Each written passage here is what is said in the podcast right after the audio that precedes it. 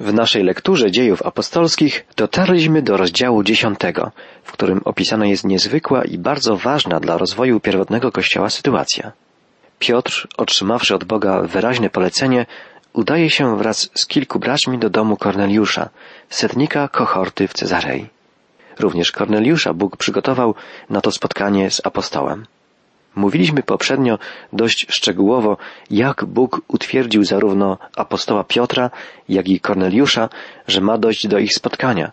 Spotkania przywódcy wspólnoty jerozolimskiej, Izraelity, apostoła oraz pobożnego poganina, oficera armii okupującej Palestynę, Korneliusza.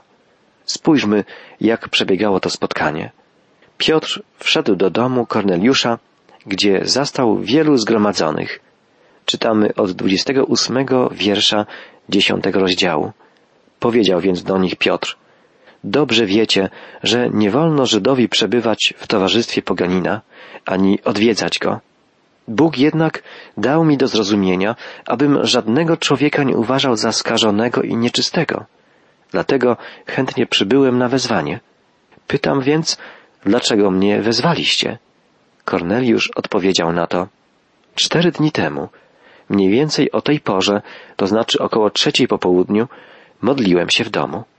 Nagle stanął przede mną człowiek w lśniącej szacie i powiedział Bóg usłyszał Twoją modlitwę i dostrzegł, jak wspierasz ubogich.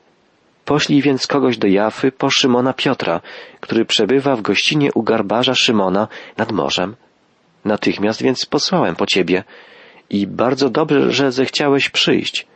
Teraz więc Wszyscy stoimy przed obliczem Boga i chcemy wysłuchać tego wszystkiego, co Bóg nakazał Ci powiedzieć. Piotr staje przed pełnym oczekiwania zgromadzeniem. Jak dziwnie ułożyło się życie Piotra. Rybak z nad jeziora Genezaret, mówca występujący przed wielkimi tłumami, więzień wychłostany przed Radą Najwyższą, a teraz przyjmowany w domu pogańskiego oficera, gość, na którego wszyscy patrzą w pełnym napięcia oczekiwaniu. Piotr mówi, Wy wiecie, że dla Żyda przestawanie z ludźmi innego plemienia lub odwiedzanie ich jest niezgodne z prawem. Ale Bóg dał mi znak, żebym żadnego człowieka nie nazywał skalanym albo nieczystym. Dlatego też wezwany przyszedłem bez sprzeciwu. Piotr pojął dogłębnie swoje widzenie. Nie chodziło w nim o żadne przepisy dotyczące pokarmu, czystych lub nieczystych zwierząt. To był tylko przykład. Chodziło o ludzi. W tym przypadku zagadnienie czystości i nieczystości było o wiele poważniejsze i głębsze. Co Bóg oczyścił, ty nie możesz uważać za skalane, Piotrze. To Piotr już zrozumiał. Nie wie natomiast nadal, do czego Bóg zmierza. On sam złamał tabu i wbrew żydowskim pojęciom i odczuciom przebywa w pogańskim domu. Teraz jednak chciałby usłyszeć od Korneliusza, co ma właściwie tutaj robić. Zapytuję więc, dlaczego wezwaliście mnie, mówi Piotr. Korneliusz może tylko raz jeszcze opisać krótko wszystkie fakty, powitać serdecznie gościa i jemu pozostawić decyzję, co właściwie ma się stać w tej godzinie. Dobrze uczyniłeś, że przyszedłeś. Teraz jesteśmy wszyscy zgromadzeni przed Bogiem, aby wysłuchać tego wszystkiego, co Ci Pan nakazał. Jakżeby On, poganin, miał w tej całej dziwnej historii odczytać Boże zamiary, skoro nawet ten mąż Boży, apostoł Jezusa ich nie zna, a jednak Korneliusz swoimi słowami nieświadomie wywołał w sercu Piotra pewność co do zadania, jakie zlecił mu Bóg. Opowiedz tu całą nowinę. Ci ludzie chcą i powinni ją usłyszeć. Piotr zaczyna rozumieć znaczenie i wielkość chwili.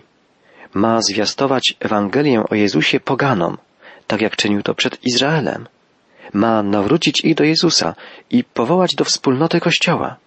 Czytamy, wtedy Piotr zaczął swoje przemówienie. Naprawdę rozumiem coraz lepiej, że wobec Boga wszyscy ludzie są równi. Dlatego przygarnia on do siebie wszystkich pobożnych i prawych, bez względu na to, z jakiego pochodzą narodu. Posłał on do Izraela dobrą nowinę o pokoju w osobie Jezusa Chrystusa, który panuje nad wszystkim. Tak, Jezus Chrystus jest Panem wszystkich. jest Panem Piotra, jest Panem Korneliusza. Jest tylko jeden Pan, jeden Zbawiciel, poprzez którego można przyjść do Boga Ojca, Jezus Chrystus. Tylko w Chrystusie można osiągnąć pokój z Bogiem. Piotr mówi dalej, jak czytamy od 37 wiersza, Wiadomo wam przecież, co się działo w całej ziemi żydowskiej, począwszy od Galilei, po wystąpieniu Jana, który wzywał do chrztu. Bóg obdarzył Jezusa z Nazaretu Duchem Świętym i mocą. Odtąd Jezus chodził po całym kraju, pomagał ludziom i uzdrawiał wszystkich zniewolonych przez diabła, bo sam Bóg był z nim. My jesteśmy świadkami tego wszystkiego, czego On dokonał na ziemi żydowskiej i w Jerozolimie, gdzie go na koniec zabili przez ukrzyżowanie. Bóg na trzeci dzień podźwignął go z grobu i sprawił, że się nam ukazał. Nie wszystkim ludziom, lecz właśnie nam, których Bóg z góry upatrzył sobie na świadków, a którzyśmy po Jego zmartwychwstaniu zasiadali z Nim wspólnie do posiłku. Od Niego mamy rozkaz ogłaszać to ludziom i potwierdzać, że On jest ustanowionym przez Boga sędzią żywych i umarłych. Wszyscy prorocy zapowiadają to wydarzenie i wyraźnie mówią, że w Jego imieniu będą przebaczone grzechy wszystkim, którzy w Niego wierzą. Tak, człowiek nie potrzebuje pięknych myśli, filozofii, nauk, ma ich dość i w wielkim wyborze. Tak wtedy, w starożytności, na początku naszej ery, jak i dzisiaj. Człowiek potrzebuje pomocy, uzdrowienia, uwolnienia, odnowy całego życia. Dlatego potrzebny jest mu Zbawiciel. Wobec pogan Piotr zwiastuje tę samą dobrą nowinę, co wobec Izraela. Piotr kończy swoją mowę pełnym zwiastowaniem. O nim to świadczą wszyscy prorocy, iż każdy, kto w Niego wierzy, dostąpi odpuszczenia grzechów przez Jego imię. Zanim Piotr przestał mówić, Duch Święty ogarnął wszystkich, którzy słuchali tych słów. Wierni żydowskiego pochodzenia, którzy przyszli z Piotrem, byli pełni zdumienia, że i poganie otrzymali dar Ducha Świętego. Słyszeli bowiem, że mówią oni nieznanymi językami i wielbią Boga. Wtedy odezwał się Piotr. Czy może ktoś przeszkodzić w udzieleniu chrztu tym, którzy tak samo jak my zostali obdarzeni Duchem Świętym? Polecił więc ochrzcić ich w imię Jezusa Chrystusa. Oni zaś prosili Piotra, aby został u nich parę dni. Zgromadzeni usłyszeli nie tylko słowa opisujące obiektywną rzeczywistość, ale sam duch prawdy oświecił ich i każdemu dał absolutną pewność, że to właśnie jego, człowieka zgubionego, zbawił Jezus, zmartwychwstały Pan. Ten fakt tak wstrząsnął sercami ludzi, że dziękczynienie i chwalenie Boga rozsadzało ramy zwykłej mowy. Czytamy, mówili językami i wielbili Boga. Tak wyraźnie i z naciskiem Bóg pokazał tu działanie Ducha Świętego, aby wierni pochodzenia żydowskiego, którzy byli z Piotrem, poznali, że i na pogan został wylany dar Ducha Świętego. Piotr jest proszony, aby zabawić wśród nich przez kilka dni. I niemal żałujemy, że powściągliwy Łukasz nie pisze na ten temat nic więcej, bo jakie to musiały być dni, jakie godziny biblijne, jaka wspólnota modlitwy, jakie śpiewy. Po raz pierwszy Kościół Jezusa, złożony z Żydów i Pogan, jednomyślnie chwalił Boga. Na jeszcze jedno należy zwrócić uwagę w tej relacji. Mianowicie narzucającą się w oczy wolność Boga w działaniu i na chętne respektowanie tej wolności i różnorodności przez pierwszych chrześcijan. Przypomnijmy sobie, w Dniu Zielonych Świąt Warunkiem otrzymania daru ducha było nawrócenie i chrzest. W Samarii natomiast nawrócenie i chrzest nie spowodowały stąpienia Ducha Świętego. Został on podarowany dopiero dzięki modlitwie apostołów i włożeniu rąk. Tu znowu, w domu Korneliusza, Bóg udziela daru ducha przed chrztem i bez wyraźnego nawrócenia.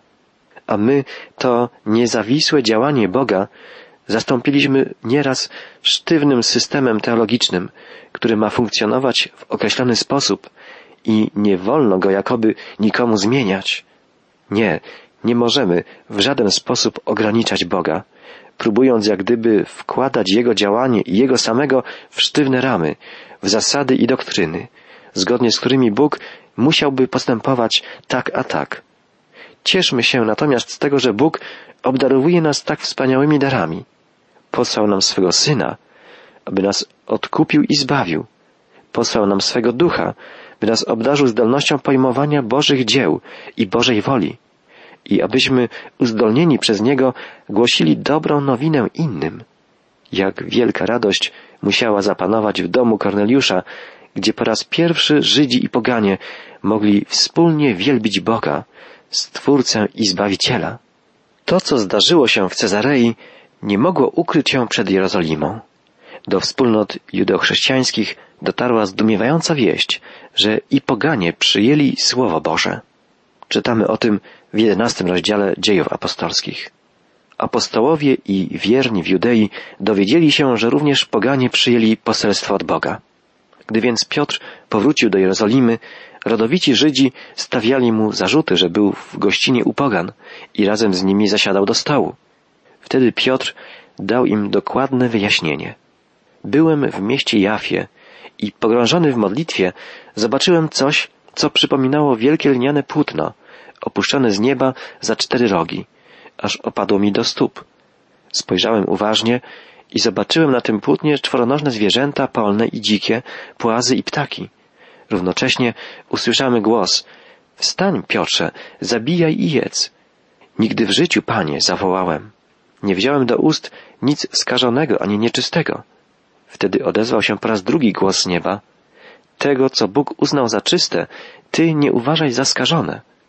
Tak powtórzyło się to trzy razy, a potem wszystko uniosło się do nieba. W tej samej chwili trzej mężczyźni przysłani do mnie z Cezarei stanęli przed domem, w którym byłem. Duch nakazał mi bez wahania iść za nimi. Poszło też ze mną tych sześciu braci i tak przyszliśmy do domu Korneliusza. On sam opowiedział nam, że zobaczył u siebie w domu anioła, który dał mu takie polecenie. Poślij do Jafy po Szymona Piotra. To, co on powie, zapewni ocalenie i tobie, i całej twojej rodzinie. Gdy tam jeszcze przemawiałem, ogarnął ich Duch Święty, jak kiedyś nas na początku. Przypomniałem sobie wtedy, co mówił Pan. Jan chrzcił wodą, wy jednak będziecie ochrzczeni Duchem Świętym. Skoro więc Bóg udzielił tego samego daru im, co i nam, wierzącym w Pana Jezusa Chrystusa, to czyż mogłem się sprzeciwiać Bogu? Uspokojeni całkowicie tymi wyjaśnieniami, oddali cześć Bogu ze słowami, a więc i poganom dozwolił Bóg nawrócić się i zyskać życie. Wierzący w Jerozolimie widzą, że nie chodzi o nawrócenie pojedynczego człowieka i jego osobistych przyjaciół, ale że zdarzyło się coś zupełnie nowego, coś, co zasadniczo odróżnia wydarzenia w Cezarei od nawrócenia Etiopczyka, który wrócił do swojej dalekiej ojczyzny jako samotny chrześcijanin. Jego przypadek zwrócił uwagę, ale mógł być wyjątkiem. Jednak teraz, w samym sercu żydowskiego kraju, przyszła do Jezusa cała gromada pogan, została przyjęta do jego kościoła i żyje tam, pod okiem apostołów, razem z chrześcijanami z Izraela. Jakie należy teraz wobec tego zająć stanowisko? Co się stanie, jeżeli zaczną się mnożyć przypadki przyjmowania Słowa Bożego przez pogan? Oto zasadniczy problem młodego Kościoła. Co stanie się z Izraelem, ze Starym Przymierzem i z prawem, jeżeli równoprawnymi członkami Kościoła Mesjasza mogą być nieobrzezani poganie? Zrozumiałe, że tak trudne problemy nie mogły znaleźć natychmiastowego rozwiązania. Młode chrześcijaństwo długo jeszcze było wstrząsane wciąż nowymi dysputami i walkami, w wyniku których powstawały bardzo zróżnicowane poglądy. Zwróćmy uwagę, co powiedzieli Żydzi Piotrowi. Poszedłeś do mężów nieobrzezanych i jadłeś z nimi. To ich najbardziej gorszyło, obrażało ich uczucia i obyczaje, a przecież było to czymś nieistotnym w porównaniu z doniosłością Bożego dzieła, które się w tej chwili dokonywało. Pomyślmy jednak, czy i my często nie jesteśmy małostkowi, czy swoich przyzwyczajeń, nawyków, obyczajów nie traktujemy jako czegoś świętego, czegoś, do czego powinni do, dostosować się i dopasować inni. A przecież absolutnie wszystkim kieruje Bóg. Chodzi o osobiste działanie Boga, o fakty, które spowodowane zostały bezpośrednio przez żywego Pana. Same fakty, opowiedziane przez Piotra, przekonały zgromadzonych Żydów, że również i poganom Bóg dał upamiętanie ku życiu. Musimy sobie zdać sprawę, jak wielki krok Piotr, wychowany w tradycji Starego Testamentu, uczynił. Widział on dotychczas działanie Boga przede wszystkim w historii Izraela, w życiu Abrahama i innych ojców wiary, w historii Mojżesza, w życiu i zwiastowaniu proroków. Teraz jednak uczestniczy w czymś nowym i wspaniałym, w czymś, czego jeszcze do końca nie pojmuje. Mesjasz Izraela, Jezus Chrystus, buduje swój Kościół, powołując i przyciągając do siebie każdego, kto w Niego wierzy, kto wyznaje swój grzech i zaufa Bożej łasce, kto przyjmuje Boże miłosierdzie. Wróćmy do wydarzeń opisanych w jedenastym rozdziale dziejów apostolskich. Czytamy dalej od dziewiętnastego wiersza. Wyznawcy, którzy po śmierci Szczepana rozpieszli się z powodu prześladowań, dotarli aż do Fenicji, na Cypr i do Antiochii. Głosili oni Słowo Boże jedynie Żydom. Wśród tych uchodźców byli też ludzie z Cypru i z Cyreny, którzy po przybyciu do Antiochii głosili dobrą nowinę o Panu Jezusie również poganom. A Pan im pomagał. Dlatego bardzo wielu ludzi uwierzyło i nawróciło się do Pana. Wiadomość o tym dotarła do kościoła w Jerozolimie. Wysłano więc do Antiochii Barnabę, a gdy on tam przyszedł i zobaczył działanie łaski Bożej, ucieszył się i zachęcał wszystkich, aby całym sercem trwali przy Panu. Barnaba był szlachetnym człowiekiem głębokiej wiary, natchniony Duchem Świętym. Pozyskał on wielu ludzi dla Pana. Stamtąd Barnaba wybrał się do Tarsu, aby odszukać Saula, a gdy go odnalazł, zabrał go ze sobą do Antiochii. Przez cały rok współpracowali w tamtejszym kościele i nauczali wielu ludzi. Tam właśnie, w Antiochii, wyznawców Chrystusa nazwano po raz pierwszy chrześcijanami. W ten sposób, jakże cudowny, powstała pierwsza wspólnota chrześcijańska złożona głównie z nawróconych pogan. Uczniów Jezusa nazwano w Antiochii po raz pierwszy chrześcijanami, czyli ludźmi Chrystusa. Triumfalny pochód Ewangelii trwa. Uciekinierzy z Jerozolimy głoszą nowinę o Jezusie i Żydom i poganom. Anonimowi świadkowie Jezusa przekonują do prawdy Ewangelii swoich nowych przyjaciół, sąsiadów. Wielu zarówno spośród Żydów, Greków, jak i innych nacji nawraca się i wszyscy łączą się w jedną wspólnotę. Wspaniały obraz. Radość ogarnia także apostołów i cały pierwotny kościół jerozolimski. Do Antiochii udaje się Barnaba.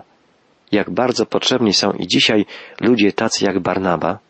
Jak bardzo brakuje nam tych, którzy by pocieszali, dodawali otuchy, wyrażali radość z tego, że trwamy przy Chrystusie.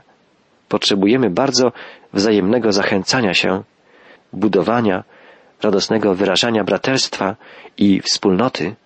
Barnaba sprowadził do Antiochii także Pawła.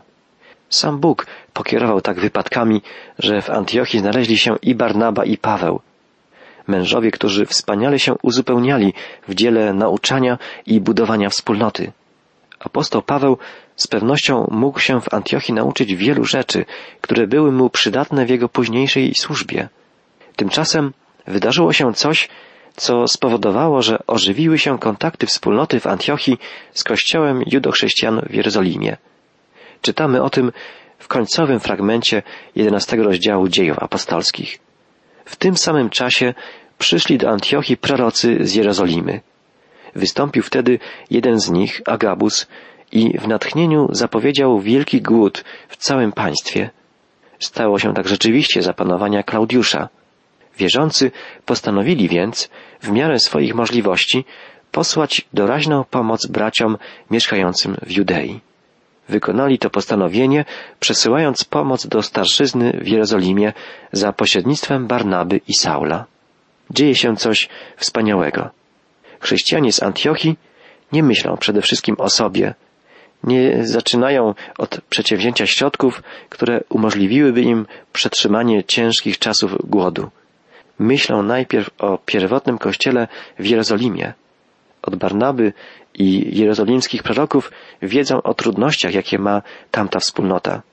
Co będzie, kiedy ta uboga wspólnota będzie przeżywać wielki głód? Zapada postanowienie, aby urządzić zbiórkę pieniężną.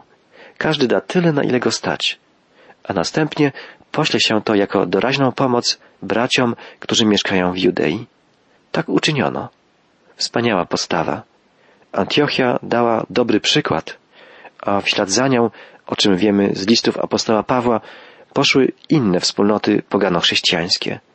Dzięki temu pierwotny kościół w Jerozolimie mógł przetrwać trudne czasy głodu. Natomiast dla wszystkich wspólnot chrześcijańskich było to radosne przeżywanie prawdy słów pisma, że bardziej błogosławioną rzeczą jest dawać, aniżeli brać.